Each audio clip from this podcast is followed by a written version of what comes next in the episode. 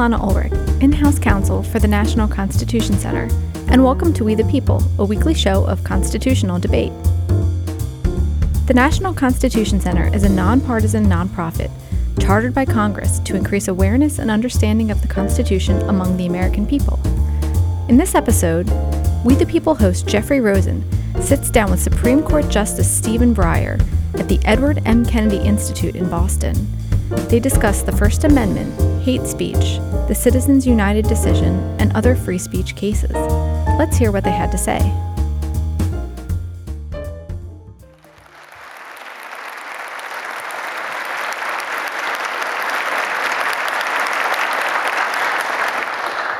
Justice, welcome to the Senate. Uh, this is the chamber that you helped to create. You've talked about your time with Senator Kennedy, and you've talked about how impressed you were that you and your counterparts from the Republican side would get together to discuss substantive policy, policy ideas.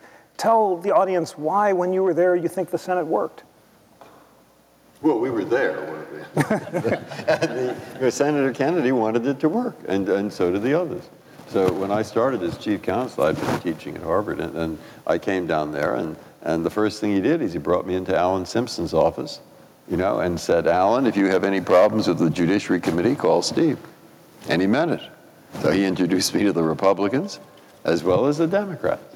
And the thing was supposed to work. Every morning, Ken Feinberg, who was on, you know, working with, with me, and, and uh, uh, Emory Sneeden, who was Thurmond's chief person, Every morning, we would meet for breakfast, and we'd plan the day. Uh, was there, no surprises. Uh, uh, try to paint this good bill this way so a Republican can vote for it, and that way so a Democrat so we can get it through.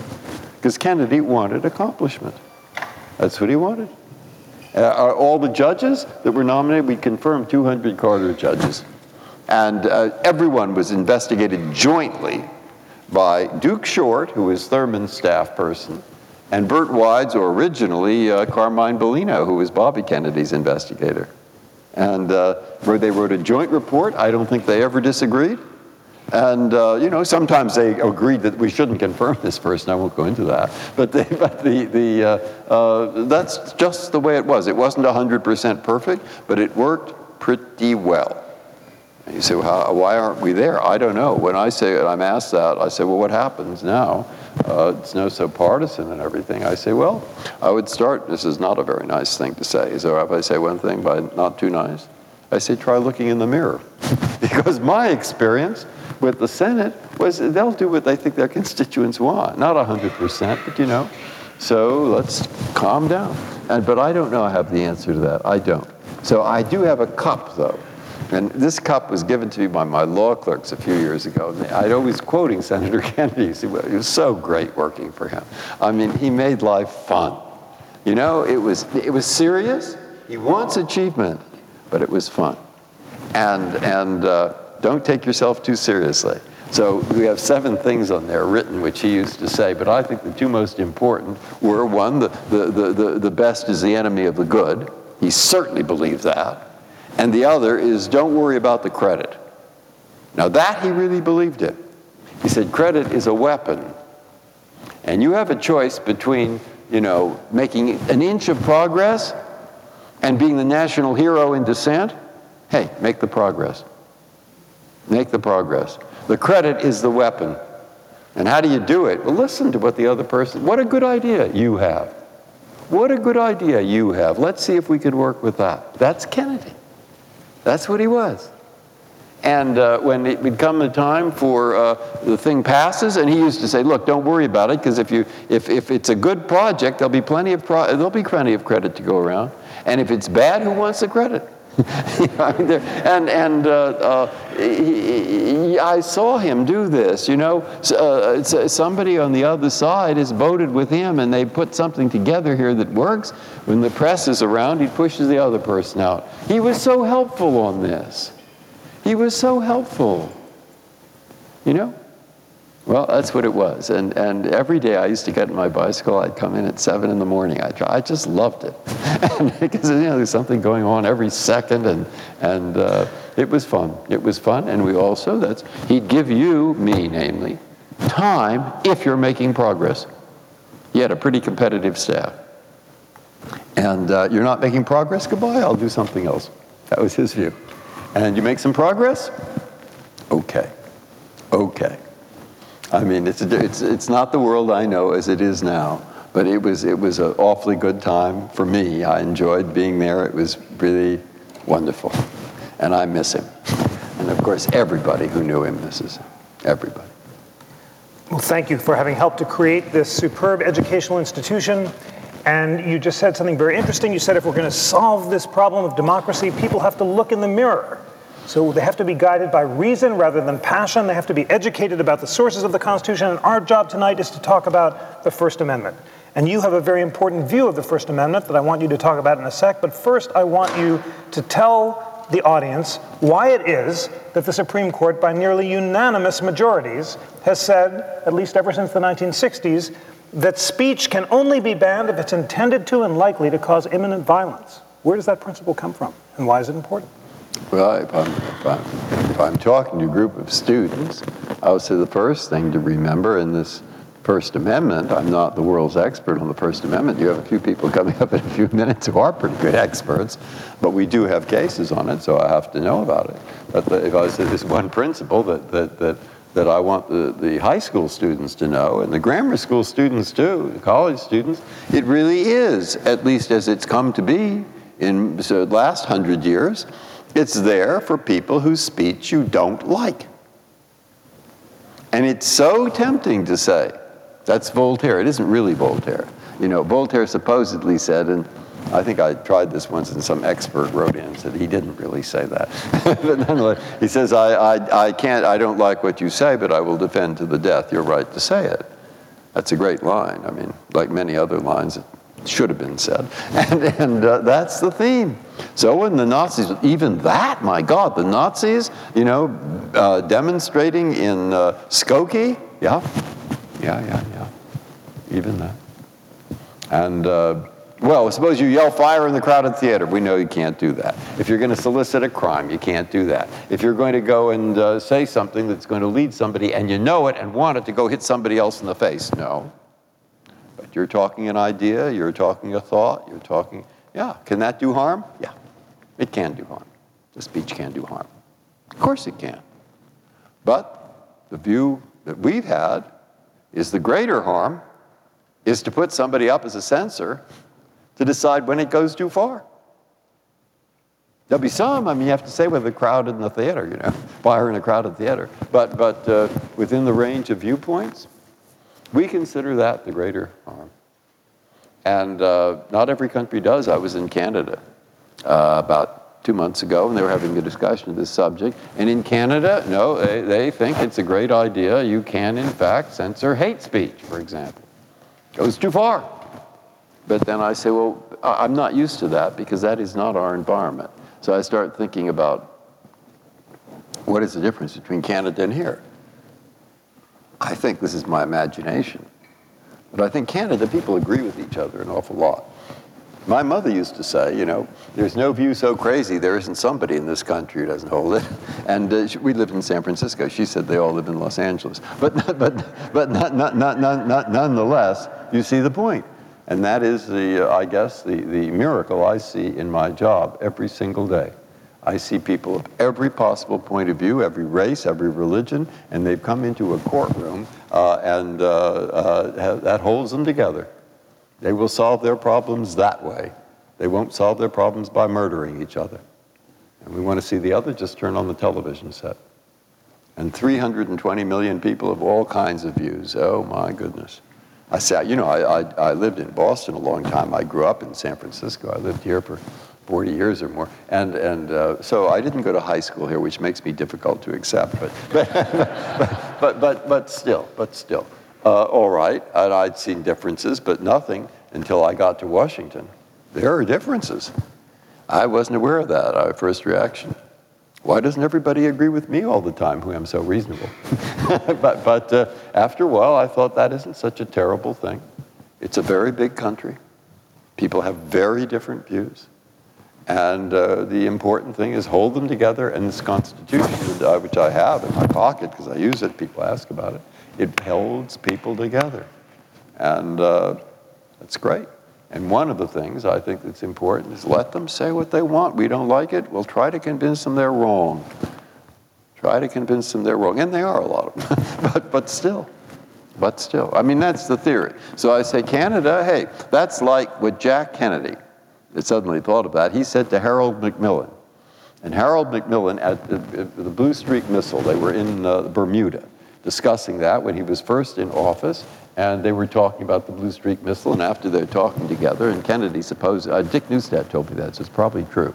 He said, he said to Harold Macmillan, well, what are you going to do about your budget? Just making conversation. He says, well, we're going to do this and that, and then it'll be this and that. And, and he said, but yeah, but what will Parliament say? And Macmillan said, Parliament?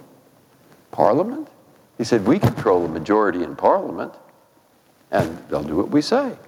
And Kennedy turned to him and said, well, he said, anyone could run a country like that. so, so that, that, that sort of occurred to me as a difference when I was listening to this in Canada. You just said something very important. You said the difference between the US and Canada and Europe, also, where hate speech is regulated, is that there people tend to agree, and here we vigorously disagree. And many Supreme Court opinions, including by our mutual hero, Justice Louis Brandeis, have said that in America, the final end of the state is to make people free to develop their faculties, and that in its government, the deliberative forces should prevail over the arbitrary. What has the Supreme Court said about why it's important when people vigorously disagree that the best response to evil words is good words and that counter speech is better than suppression? Well, one, one reason is a very practical reason. If you're going to start suppressing speech, particularly on the basis of the point of view, even if it's a hateful point of view, who's going to do it? And uh, therefore, you risk setting up a board of censors. And I, I, rather like the, the two ideas that I put in my opinions, which I've taken from others. I mean, what one is, uh, of course, the marketplace of ideas that we think if you allow every point of view and don't have the censorship, eventually reason will prevail. But I, I did like uh, Neuborne's book because he says, well, look at that First Amendment. It's, uh, it's, a, it's a transmission belt.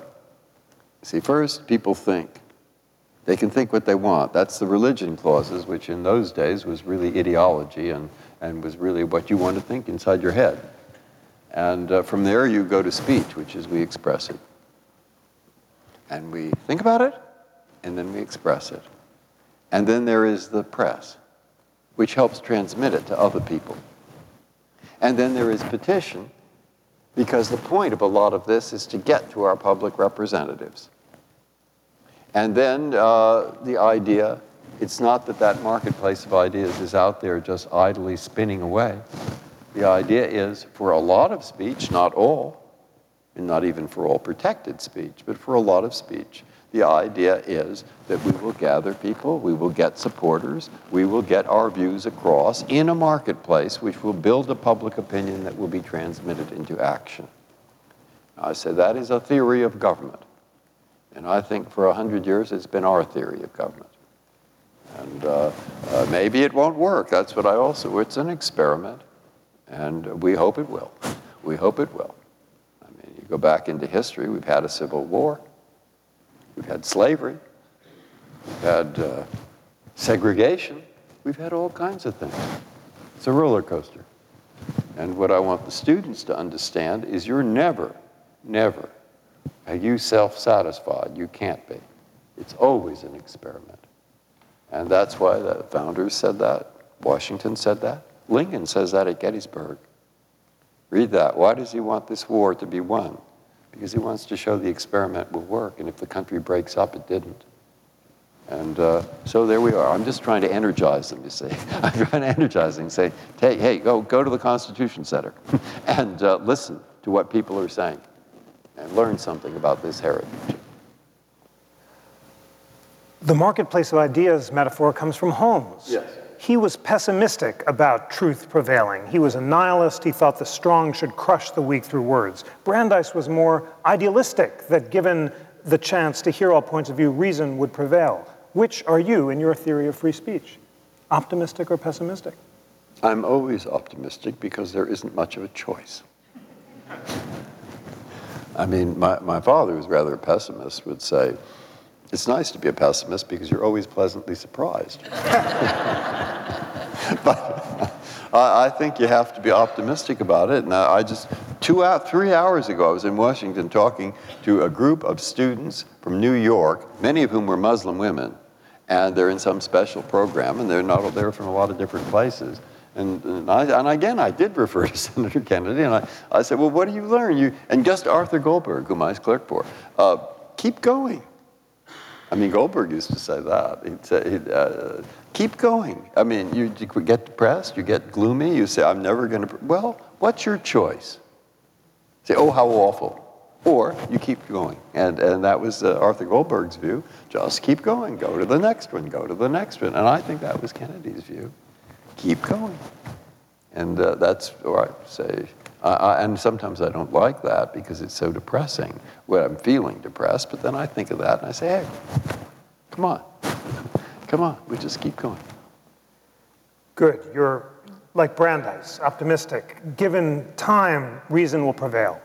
Now, you have a very distinctive approach to the First Amendment, and it's unlike any of your colleagues, and I want you to set it out now. You have argued that the value of speech should be balanced against its social costs, and that rather than being categorical, judges should be reasonable. Tell us more about well, that balancing. It's not framework. my view of speech. And number first thing you learn in that place, if you say I'm the only one who has it, I'm sunk.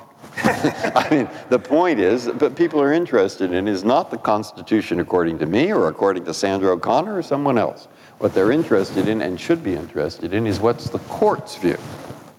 And uh, the court has a, it doesn't settle completely in every area.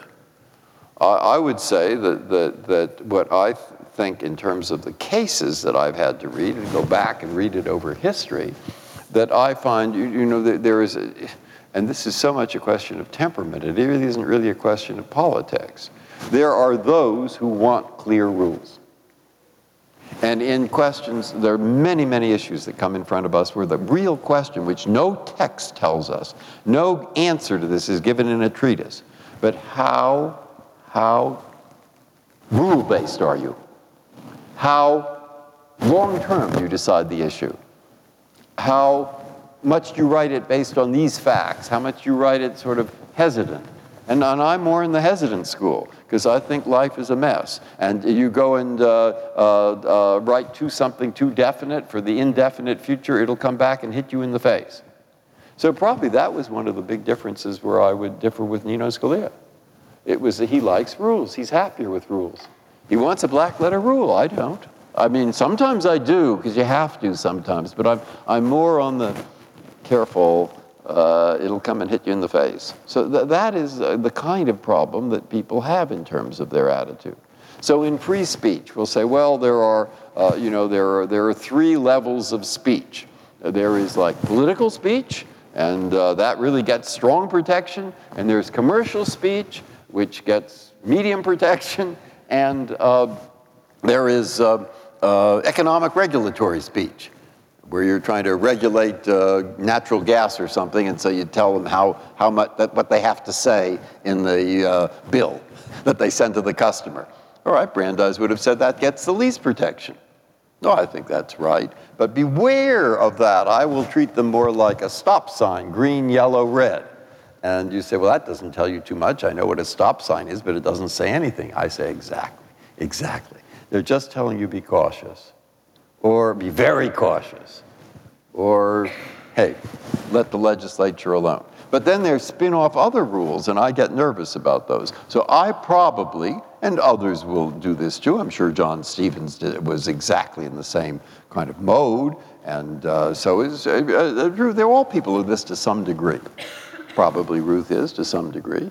You'd have to read through a lot of her opinions to know. It's a temperamental question, a question of temperament. But I, say, I think in the tough cases that we have, you're not going to get too far through this classification.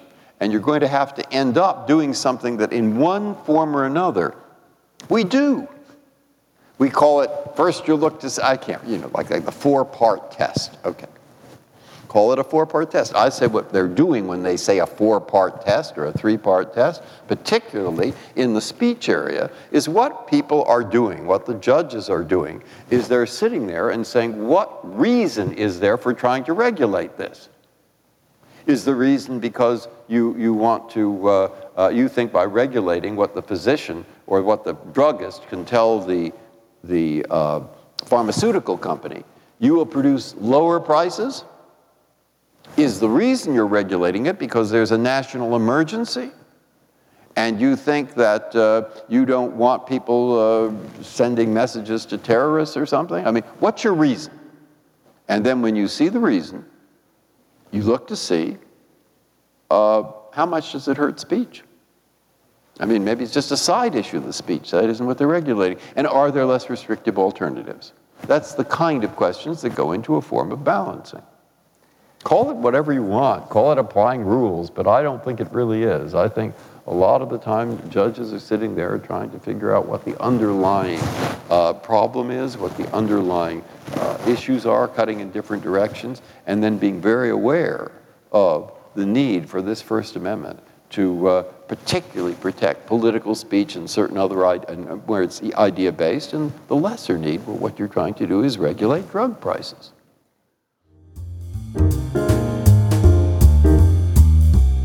And now for a brief break. The National Constitution Center is offering continuing legal education credits for select America's Town Hall programs. Credit is available for both in-person events and on-demand courses. Visit constitutioncenter.org/cle for more information. Well, we can call it a pragmatic approach because that's what it is. And you've just described the Sorrell case involving drug prices and pharmaceuticals, and you described your position, and you were in the dissent. And your colleagues in the majority wanted a more categorical approach and said that commercial speech was protected. You are concerned that a more categorical approach for commercial speech might lead to the court striking down all sorts of other economic regulations down the line. Tell us about that. It's not just economic. I mean, I, uh, Sorrell is an interesting case because what it was uh, was the following. Uh, the state of Vermont thought that drug companies who will go to pharmacists and find out from the pharmacist what drugs are being described, prescription drugs, by different doctors in the state, then will know how to send their salesmen to these doctors, knowing that the doctor is using uh, prescription drug number X. And they say, Oh, wouldn't you like to try Y? You see, which is ours, and it's patented. And they thought that that was a cause for raising prices. Well, naturally, the way I've been brought up in the law, I would think that's a good reason. Nothing wrong with that. And does it hurt speech? Very little. It hurts the pharmacists, uh, uh, I mean, a little bit, but not much. And is there a less restrictive way of doing it? I couldn't think of one, and nor could the briefs, at least in my view. So I said, fine, it's okay. It's okay. That's a commercial reason. It's, a, it's a, an economic reason. And therefore, it's okay. Now, my colleagues did not agree with that. And I think Brandeis would have agreed with it. We both like Brandeis. so he, he, and I think that's what he would have said. And, and uh, uh, so it's very dangerous uh, to use these rules if these rules are going to end up uh, dismantling, this is what I said in the opinion, uh, economic regulation. Because it's important for the government to be able to regulate. And all human life is carried on through speech, including regulation. So you have to have some distinctions there. But uh, that was what I wrote in that opinion. I have to say, to justify my. So the same, just about the same day, there was a case involving an anti terrorism act, and the anti terrorism act said that you cannot give aid to a terrorist. And a terrorist was defined as a person or group on a list that the Secretary of State keeps. And uh, the question was a retired administrative law judge wanted to help the Kurds uh, who were on that list, their group, uh, by teaching them how peacefully to petition the United Nations. Well, I thought that's protected by the First Amendment. See, applying the same kind of system. But my colleagues, a majority, did not. I don't know how helpful that is. You'll get more from the panel. It's extremely helpful, and it also reminds us uh, about a case that I know everyone uh, is uh, eager for your thoughts about, and that is Citizens United. You were in dissent in Citizens United, and you think Brandeis would have been too. Tell us why you think it was wrong and what the consequences are. Well, it's, it's not just, first, people use Citizens United as a symbol for the court's reluctance or the striking down of campaign finance laws. In my own opinion, the later case of McCutcheon goes much further. I mean, it's, it's uh, it, where I did dissent in greater length. But, but I, I think that the, the Citizens United really was about whether labor unions and corporations uh, can be forbidden to contribute to a candidate uh, appearing on television in the last few months of the campaign. Uh, you see when, uh, when other people can do it or can't do it, well, special rules for labor unions and corporations. And the, the majority said, no, you can't have these special rules. I thought you could have these special rules. Okay, so there we are. But the more important one is the later one of McCutcheon, and I'd say the more important one too is a sentence in Buckley versus Valeo in 1974 upholding campaign finance regulation. But it says you cannot regulate in one sentence. It seems to say that you cannot regulate independent expenditures. Well, it seems to be a problem we're facing now, where you have on both sides of the aisle people who are billionaires and they don't give the money directly to the candidate, they run it themselves. Say, I'd say those are all problems. And uh, I've been on the side where I think campaign finance laws are okay. But it's important to know that there's a good argument on the other side. So, what do the people think who think they're not okay? First, they do not think it's a good idea to say, well, it's about money, not speech. They say, oh, you mean it's about money? Really? Not about speech? So you can regulate it? You try running a political campaign without money. Try it. Yeah, I haven't ever heard of you, and nor will anyone else. so if you want your ideas around, you have to have money. So they say, of course it's part of speech. Of course it is in that context. Then they appeal to the same idea that I believe Learned Hand had, which was don't get into the business of trying to say how much money is too much or how much speech is too much. And I think he did tell that to Ronnie Dworkin, who was his law clerk. And he used to say that. Now, why not? Because he said they'll outwit you every time. You see what Congress does with these. They'll write themselves into office. And you won't even know and you, you, you know, they're, they're not stupid, and they, they, will, they will do it. Don't get into that business. And if you're going to say how much campaign finance money is too much, you're in it. You're in that business. So, I, mean, that's not, those are not bad arguments. And, uh, but I don't want to convince you they're right, because actually I was on the other side. And so the, the argument the other way, which um, is look, you have somebody giving $5 and then somebody else gives $5 million? Are you kidding? I mean, who's the person who is going to get the access to the politician? Who's the one who's going to be in his office when it comes time to vote? And what's going to happen to the $5 contributor? Forget it. I mean, forget it. And yet, the purpose of the First Amendment is, in part, to allow people who have ideas and want to support the Republicans or the Democrats through their speech and through the money that enables speech to transmit the idea so that it has an impact on the government. So it isn't purely theoretical. So, how can you start saying the $5 million man can do it and the $5 man can't do it? Please. So, they'll say to me, hey, you're in the business of saying how much is too much. I say, you're right. You're right. Is that a great business? No. I had to say in the Vermont case, I thought there was a limit of $100. That was the maximum contribution. So I, I said, well, gee, for $100, you can't even buy a cup of coffee. And, uh, well, you see the idea. I had to say, no, that's too, too low. It's going to write the people who are incumbents into office. How do I know? See the problem? But I say the game is worth the candle.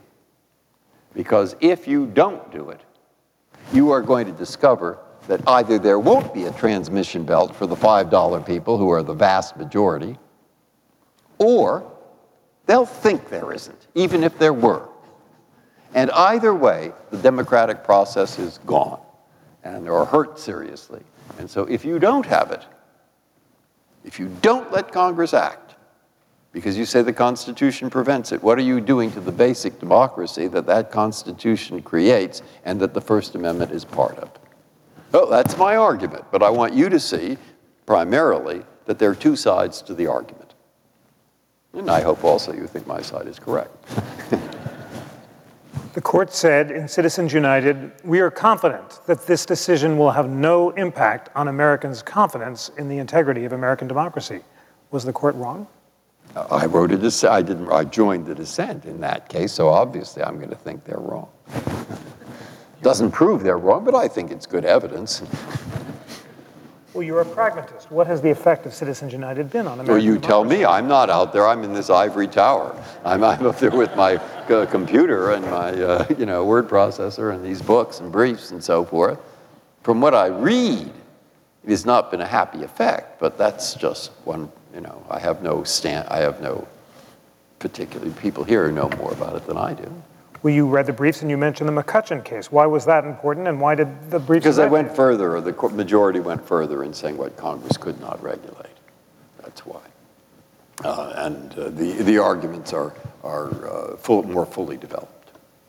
I found that a more important case and a more interesting case. And it sounds like you would go in the opposite direction and overrule or modify Buckley to say that expenditures as well as contributions may be regulated. Well, that, that's a different. There are many, many things. You know what Congress has enacted in respect to the uh, independent expenditure? I do know. You want to know the answer? Yes, very much. Nothing. Nothing. So first you need a statute. Before you have any question of whether a statute is unconstitutional, there has to be a statute.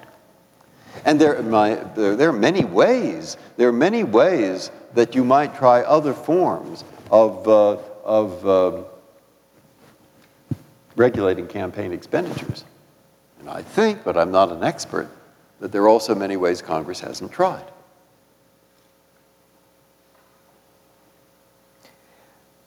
Ultimately, uh, how important is it for Congress to act? Right now, the, democ- the Democratic question of the moment is fake news on Facebook.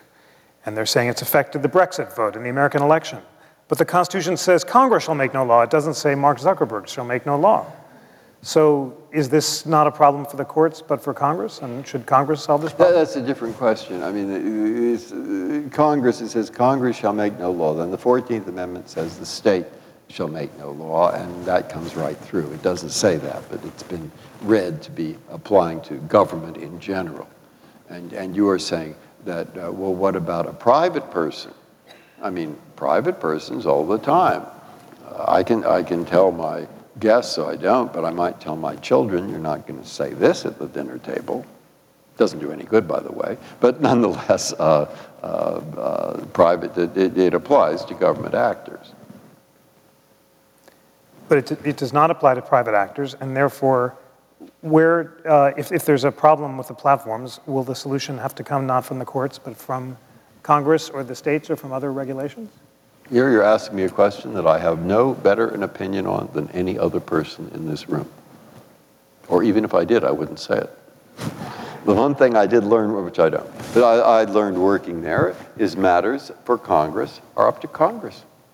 And above all, and at first, Congress. Second, every other citizen of the United States. And last, me.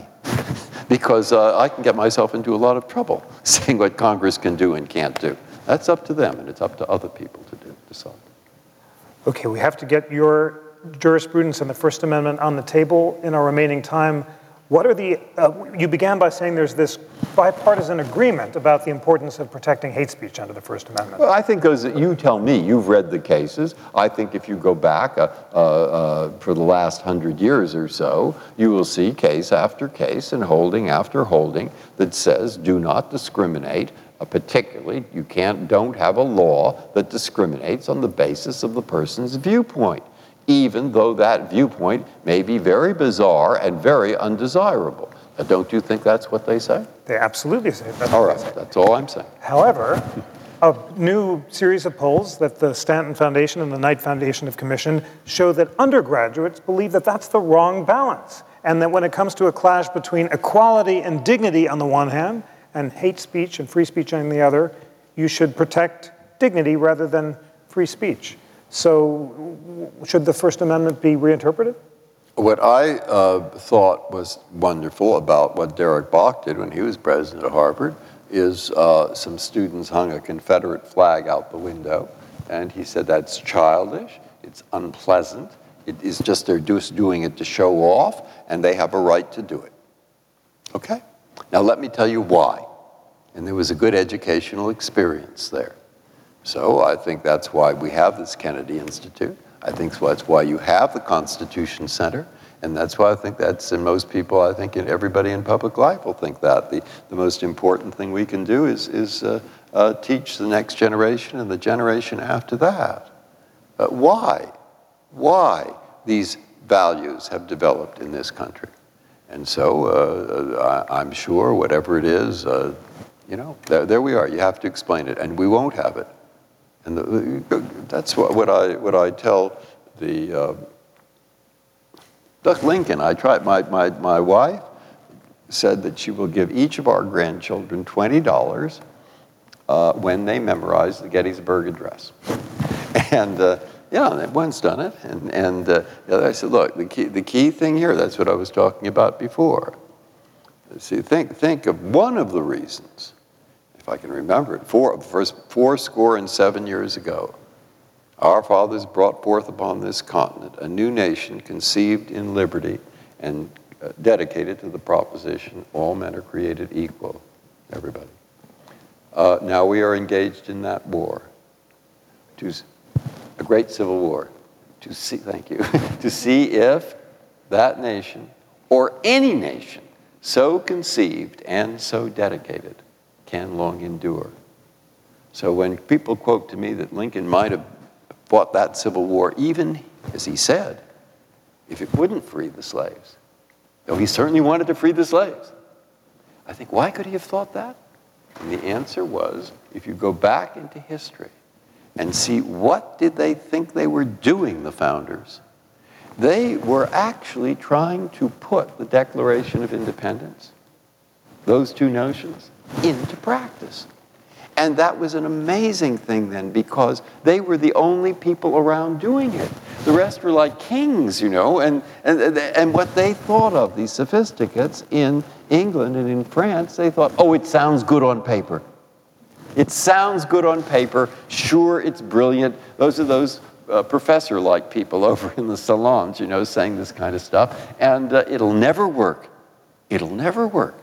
Read what Washington wrote. He wrote letters on this and said, it's an experiment. We want to show them it will work. And we're going to. And Lincoln is thinking, of course, as I, as I said before, if this nation falls apart, those skeptics over there were right. And the experiment didn't work. So that's what I want to say to the students. Hey, it's still an experiment. And you better learn a few things. If you come to this point of view uh, after knowing everything about it, fine. Okay, that's your right. But I'd like you at least to know a lot more about the history of this country and who lives here and the different views that we have and that we've tried to cooperate and we're trying and you know all that kind of stuff that you learn and used to learn in 12th grade civics and I learned in the fifth grade where we'd have a, a Mrs. Squataguatza would, would, would get five of us in groups of five, and we'd have to work on projects together, and we'd only get one grade, so you had to listen to what those other kids were saying. And, and uh, uh, yeah, that's right, it's called cooperation. It's trying to get together with uh, all that kind of thing. So they learn all that and stick with their view. Okay, I respect it, but not till they learn. What's the story of the First Amendment that you want all Americans to learn? That we are 320 million people who have decided that we are going to get together and run ourselves by ourselves. And to do that, we think it is important that you respect all points of view. Not respect them, but allow them to be expressed, even if they're, my God, that.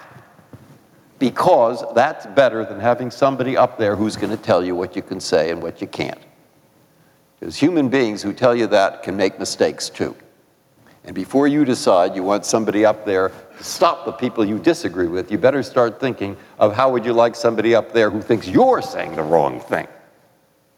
Because what sauce for the goose is sauce for the gander. A little corny, but that's the basis of law. and uh, uh, there we are. So uh, that's uh, up to them. And um, how do we apply this amendment in an age of new technologies? You've written about violent video games, and how, and how can we take the framers' values and put them into the age of Google and Facebook and video games?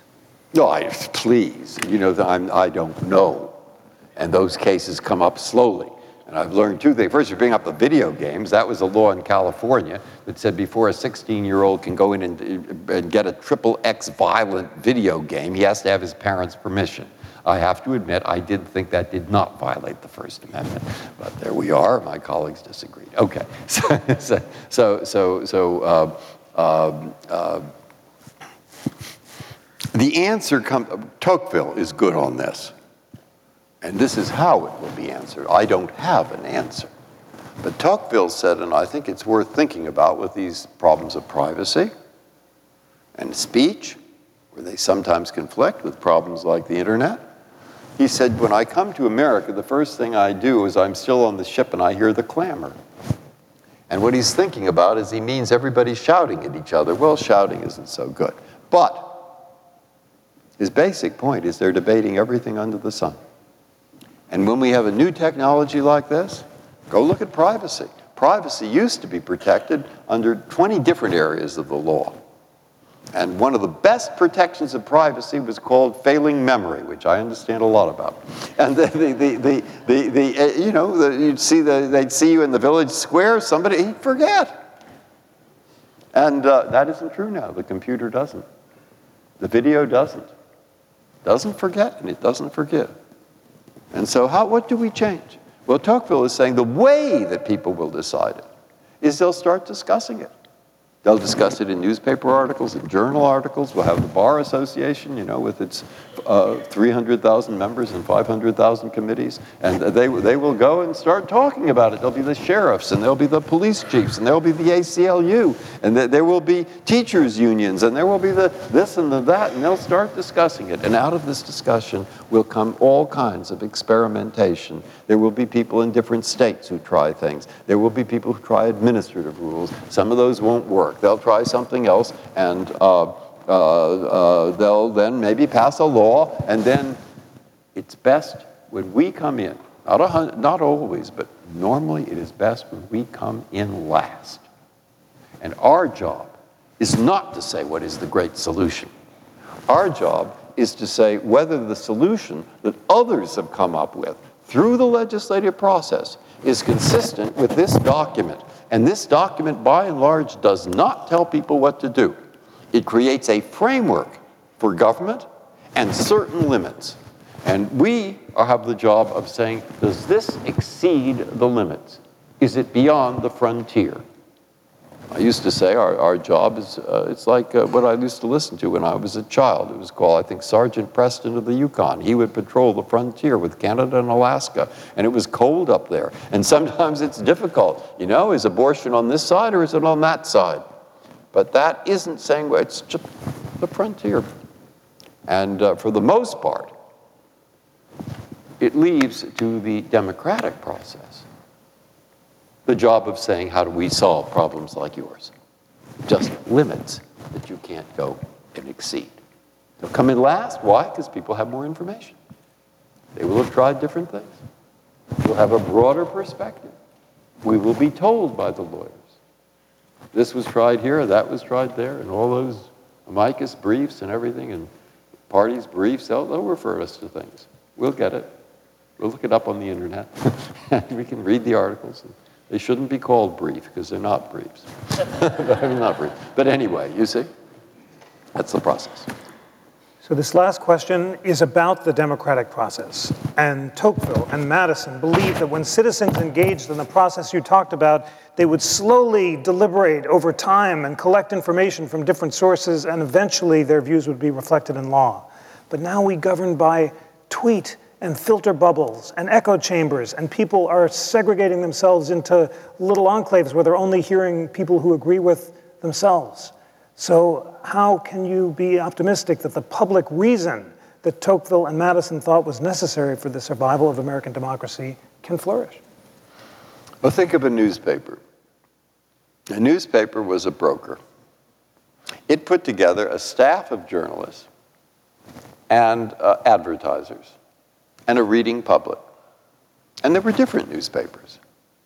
But basically, what a newspaper was doing was saving me and you time.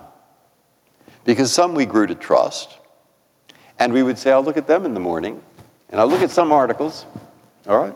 And uh, uh, I, I trust this editor, so if he puts it right on the top of the front page, I think it's more important. And if he puts it on page 20, less important. And uh, I will, it'll help me save time. No, I say, do you think people in the future won't want to save time? Do you think they won't want to grow trusting more, trusting less? I trust this editorial judgment more. Maybe it'll be on the internet. But there will be names that guide people towards things they respect more. And so if you assume an, a reasonably educated population, I don't see why eventually we would not have that function served on the internet. I mean, people might get tired of seeing sort of weird things. Uh, I've gotten a little tired of it. but maybe they won't. Okay, then the experiment fails. But uh, since I think, you know, I'm pretty optimistic, well, I say that to, you know, grandchildren, children, that generation, figure it out. Figure it out. Your generation is going to want to save time too. Your generation is going to want to have a democracy too. Your generation is going to want to be more uh, uh, fact based than just some theory. And uh, so you figure it out, and I don't see why they won't. So, of course, I'm optimistic. And maybe there isn't much choice about whether you're optimistic or not, but I am optimistic. I don't see why they won't figure it out. And you talk to, talk to some of those groups, you know, uh, I'm very biased, but I don't think my grandchildren are so bad. and, and, and uh, you know, uh, they, I'm very optimistic. And you have your center, and they have this, and there are like 50 other things elsewhere, and we do still have schools, and uh, we, we, do uh, uh, come around eventually. And, uh, well, okay, I may be stupid, but I'm optimistic about it what's the, what's the one thing about the First Amendment you want the audience to read, to learn and educate themselves? The first thing, read the text of the First Amendment. and then you could read your, you've written a book about Brandeis. I mean, read about Brandeis, read about Holmes, read these great opinions, and think about them. That's all. Justice Breyer, for your optimism, your passion, and your dedication to the future of the First Amendment, thank you so much. Please join me in thanking Justice Breyer. Thank you for being optimistic. That's, very, that's wonderful.